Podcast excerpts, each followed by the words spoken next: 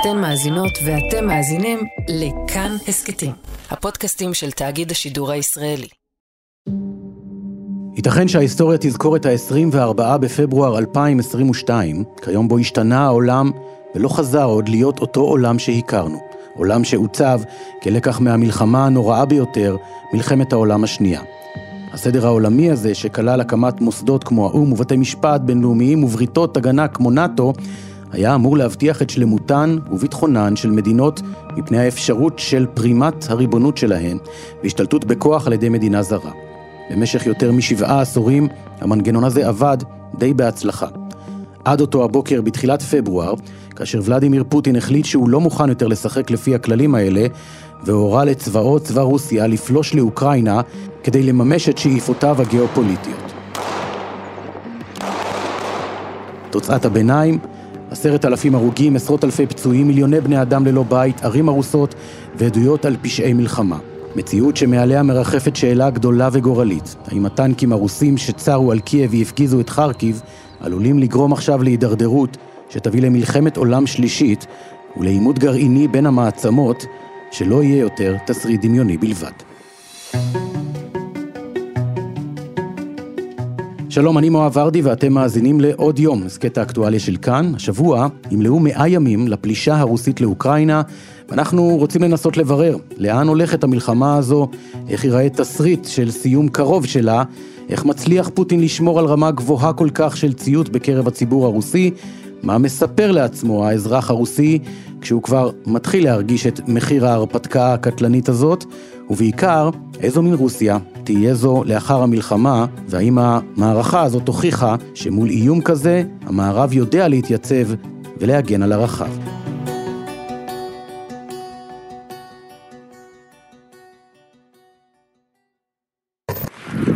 אז אנחנו נמצאים כאן בבוצ'ה, במקום הכי מזוויע והכי נורא שיכול להיות. הקבר הענק הזה, שנמצא כאן מאחוריי.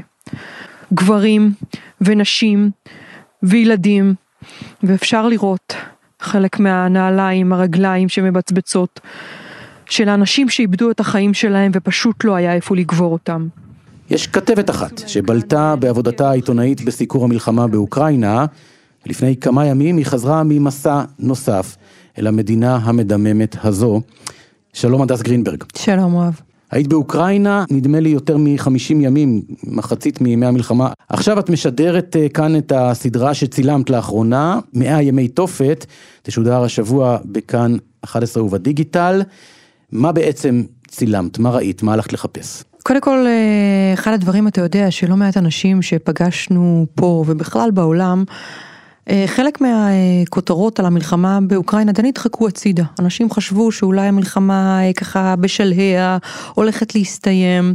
וכשהגעתי לשם ראיתי את הזירות שעדיין המלחמה מתנהלת במלוא עוצמתה.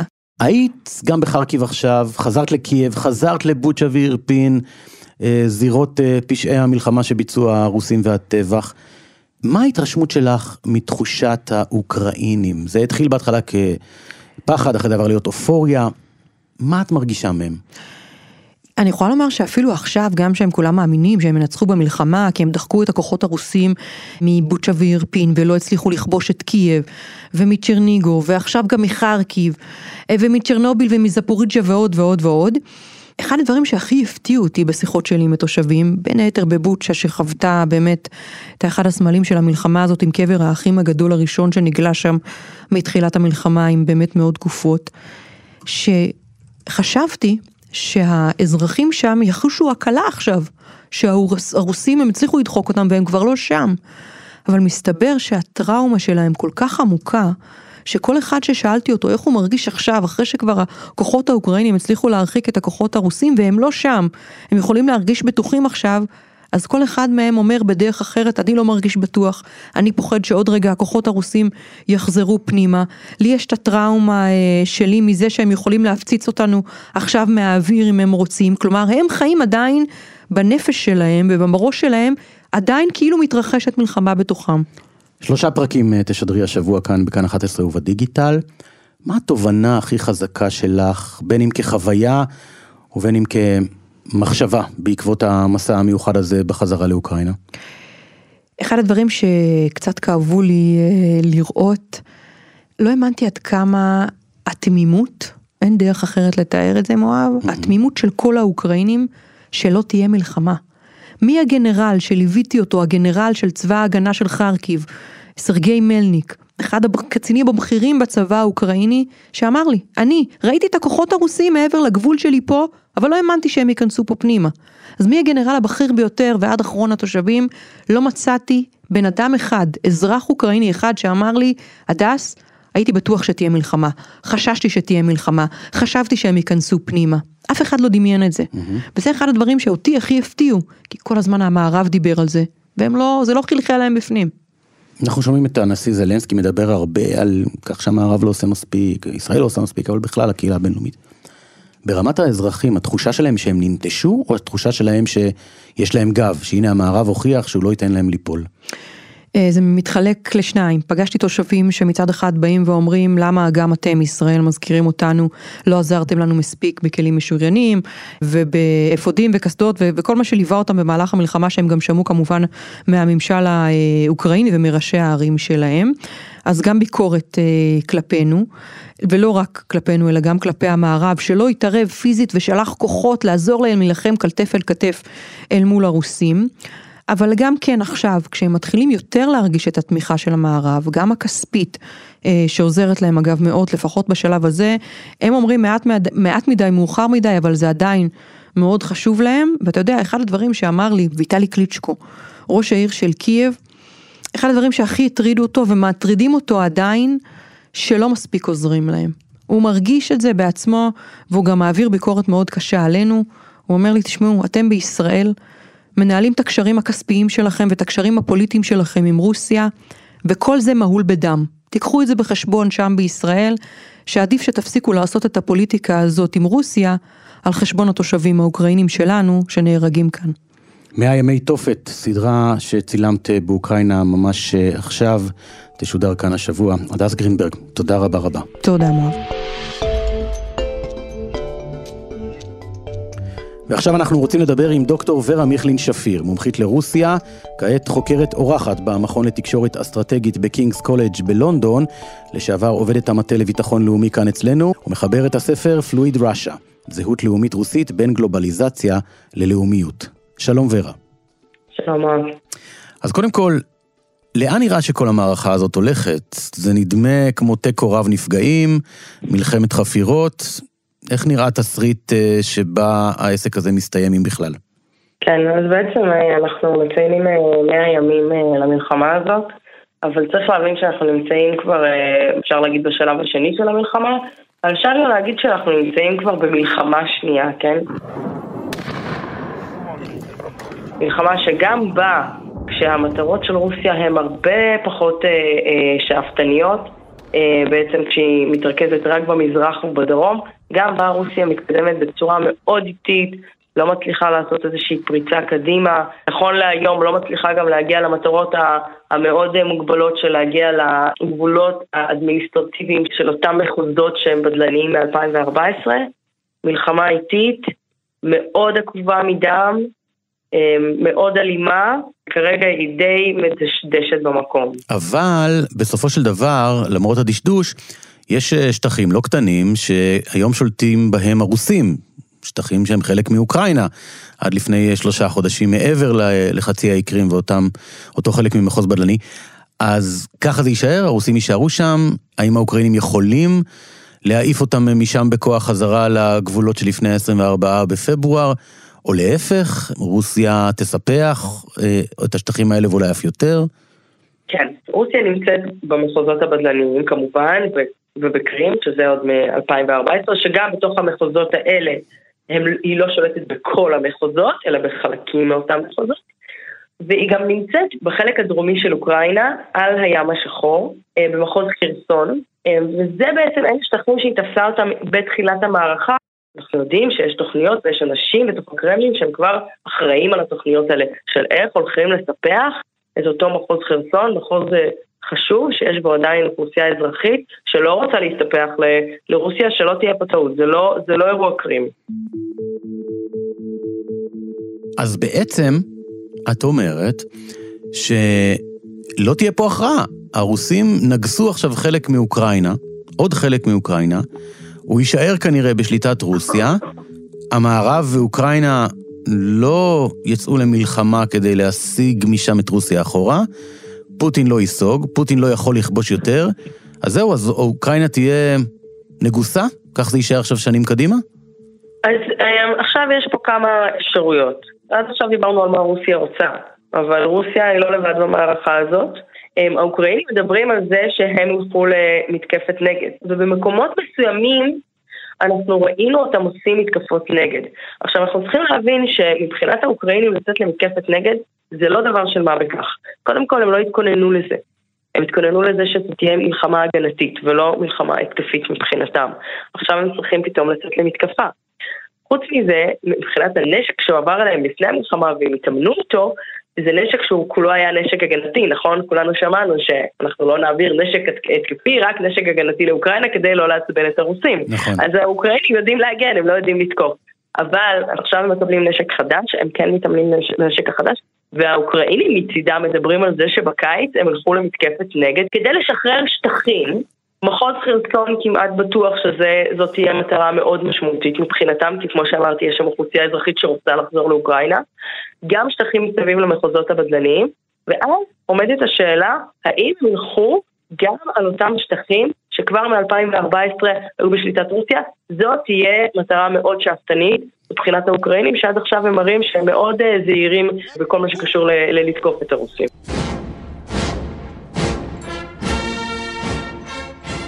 אז זה פחות או יותר התמונה. אני רוצה לדבר איתך על הציבור הרוסי. אנחנו מאוד מאוד אה, מדווחים ועסוקים באופן שבו רוסיה מתנהלת, בהפרת כל חוק, בפשעי מלחמה אולי, בברוטליות, ברצח אזרחים. מה אומר לעצמו הציבור הרוסי? הוא מפנים את הנרטיב הפוטיני, שזאת מלחמה צודקת, שבאה למנוע תוקפנות של אוקראינה? הוא מכחיש? הוא אולי מתנגד אבל לא מעז למחות? מה, מה עובר על האנשים האלה שם? אז קודם כל זאת חידה. קודם כל כי רוסיה אה, נסגרת הרבה יותר, ואנשים אה, זהירים הרבה יותר לדבר. גם מבחינת עיתונאים שיכולים להגיע לשם, גם מבחינת חוקרים כמוני שיכולים אה, לגשת לחומר. מתפרסמים כל מיני סקרים שיש תמיכה מקיר לקיר אה, במלחמה הזאת. אבל אי אפשר להתייחס אליהם ברצינות. א', אלה לא מחקרי עומק, וב', יש היום חוק שאומר שעל תשובות מסוימות אפשר להגיע לכלא ל-15 שנה, כן? אז אה, כמובן שאי אפשר לערוך סקרים בדרך כזאת. בעצם רוב הציבור הרוסי אין לו יותר מדי אה, דעה על המלחמה הזאת, שזה מעניין מאוד. זאת אומרת, אה, רוב הציבור הרוסי נמצא באיזה מין סוג של אה, אפתיה מודאגת, והסיבה לכך היא מכיוון שהם רואים במלחמה הזאת, ובכלל בשלטון של פוטין, איזשהו כוח עליון. לא משהו שיש להם השפעה עליו. תסבירי, מה זה אומר? מה שזה אומר זה שבעצם אה, אחד הדברים ש... ואני טוענת את זה, ב... אני ראיתי את זה במחקר שלי, אני טוענת את זה בספר שלי, זה שאחד הדגשים הכי גדולים שהמשטר הזה עשה במשך השנים זה להמחיש לאזרחים במעשים ולשכנע אותם במילים, בעזרת מכונת הפרופגנדה שלו, שאין לאנשים את הכוח לשנות את העולם סביבם.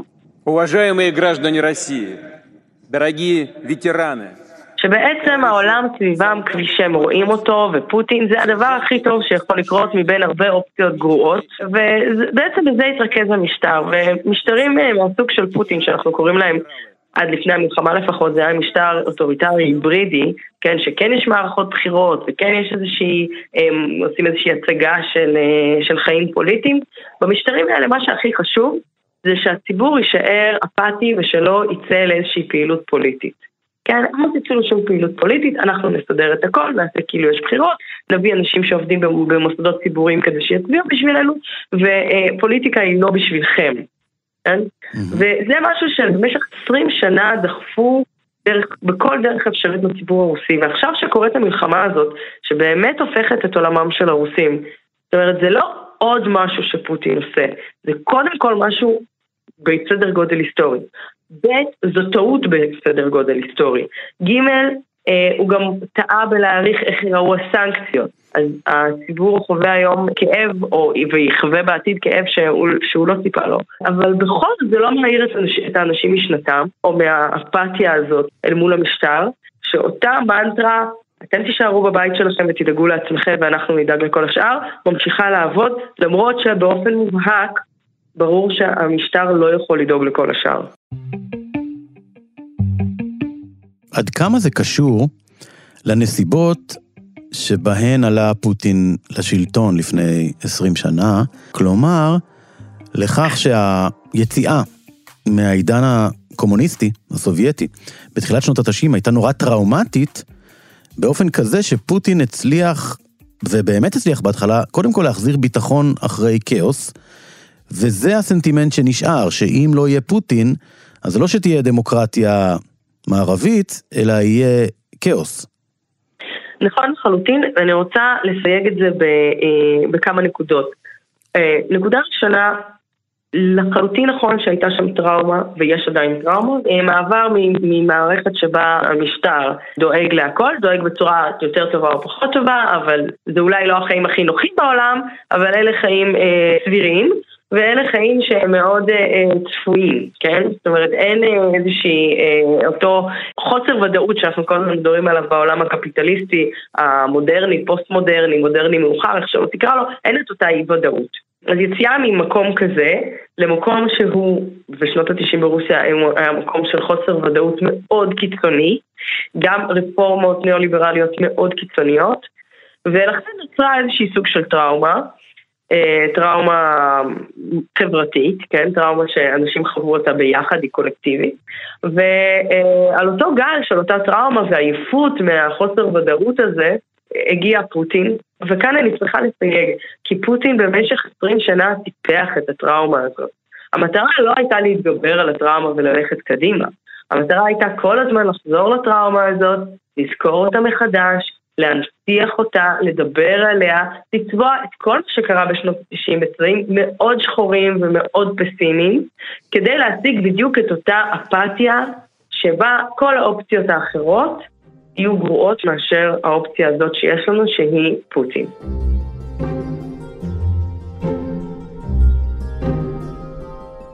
יש הרי גוונים, יש אנשים שגרים באזורים מרוחקים, כפריים, מנותקים ממידע, אולי מהשכלה, אבל יש גם אינטליגנציה ברוסיה, גדולה מאוד.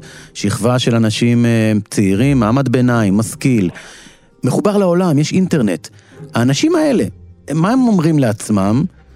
האם הם מזדהים? האם הם בהכחשה טוטאלית? האם הם יודעים שהם ב... בעצם צריכים להיות בהכחשה? העניין הזה של הטראומה, כן, אותה טראומה שהצליחה לטפח את את האפתיה הזאת, אמ, היא עובדת יותר על הדור המבוגר, יותר על אנשים פחות משכילים.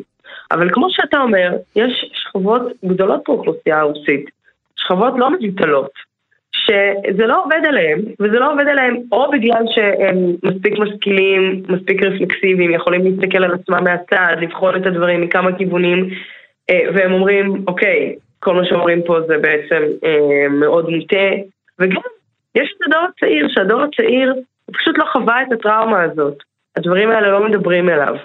אמ, אתה יכול לטפח כמה שאתה רוצה משהו, אבל, אבל כל עוד בן אדם לא חווה טראומה, הוא לא, הוא לא באמת יכול, אין לו את החוויה הרגשית הזאת, ולכן הוא לא יכול לחזור לזה. אמ, וזה, וזה פייק מבחינתם.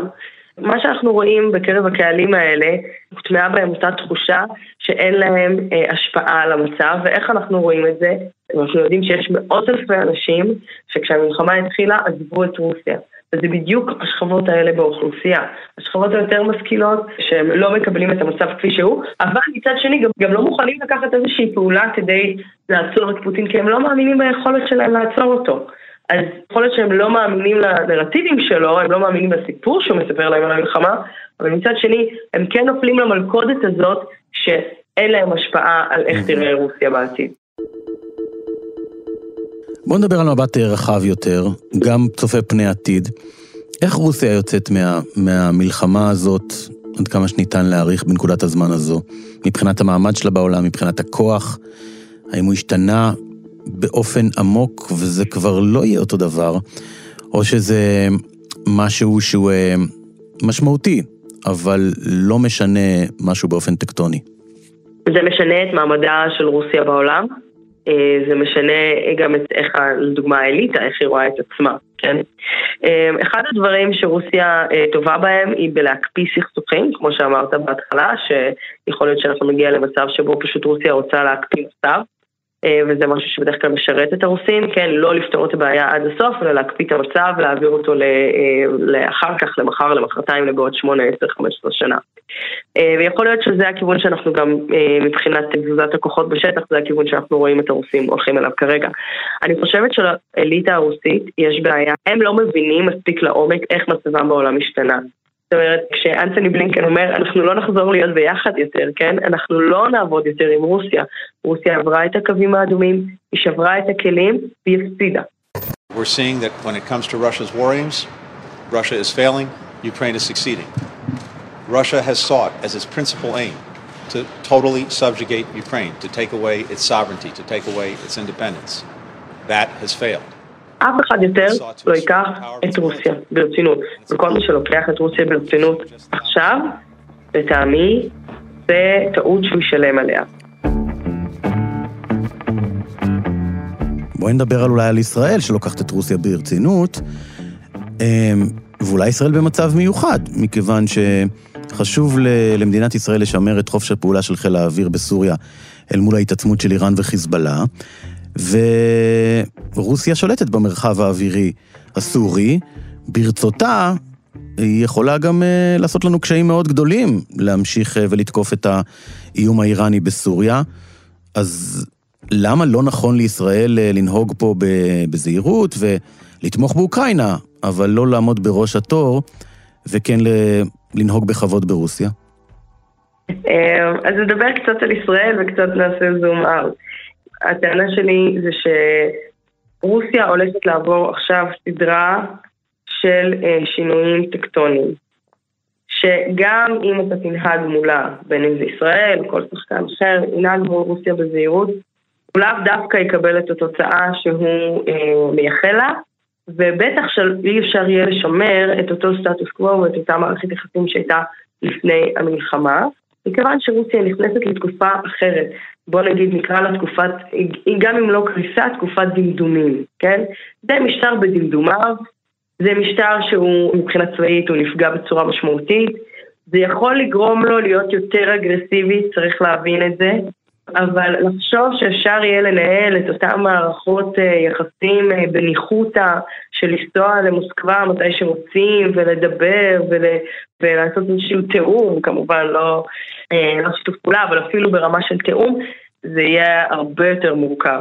ולכן צריך לחשוב על מערכות יחסים חדשות מול רוסיה, על דרך חדשה להגדיר את היחסים, אל מול האינטרס הביטחוני והלאומי של ישראל. כן? לא, בלי להתעלם מהאינטרס הזה, אבל גם להבין ש, שאם אנחנו רוצים להמשיך לשמר על האינטרס הביטחוני של ישראל, לעבוד עם רוסיה כפי שעבדנו איתה עד עכשיו, פשוט יהיה בלתי אפשרי. זה לא אותו שחקן. ולצאת זום אאוט, לצאת החוצה אל העולם, גם העולם השתנה, כן? Mm-hmm. מה שקרה באוקראינה שינה את איך שאנשים מסתכלים על שימוש בכוח, אה, שינה אה, את איך שהעולם הליברלי תופס מלחמה. המערכת הביטחונית, הבינלאומית, המערכת הבינלאומית באופן כללי מתעצבת מחדש סביב מושגים חדשים וערכים חדשים, וכאן יש גם אינטרס לאומי לישראל למצב את עצמה בזירה הבינלאומית החדשה הזאת. איך בא לידי ביטוי הסדר העולמי לכאורה חדש הזה שעליו את מדברת שצפוי לנו? כן, הביטוי שלו זה בעצם שהיה כוח מאוד משמעותי אה, בזירה הבינלאומית, שזה האיחוד האירופי או מדינות אירופה, שבעצם התרחקו משימוש בכוח. אה, וגם ארה"ב התרחקו משימוש בכוח באופן אה, מובהק. אה, היו בהם מדינות משמעותיות כמו גרמניה, שלא רצו להשתמש בכוח, כן, שום כוח התקפי וכולי.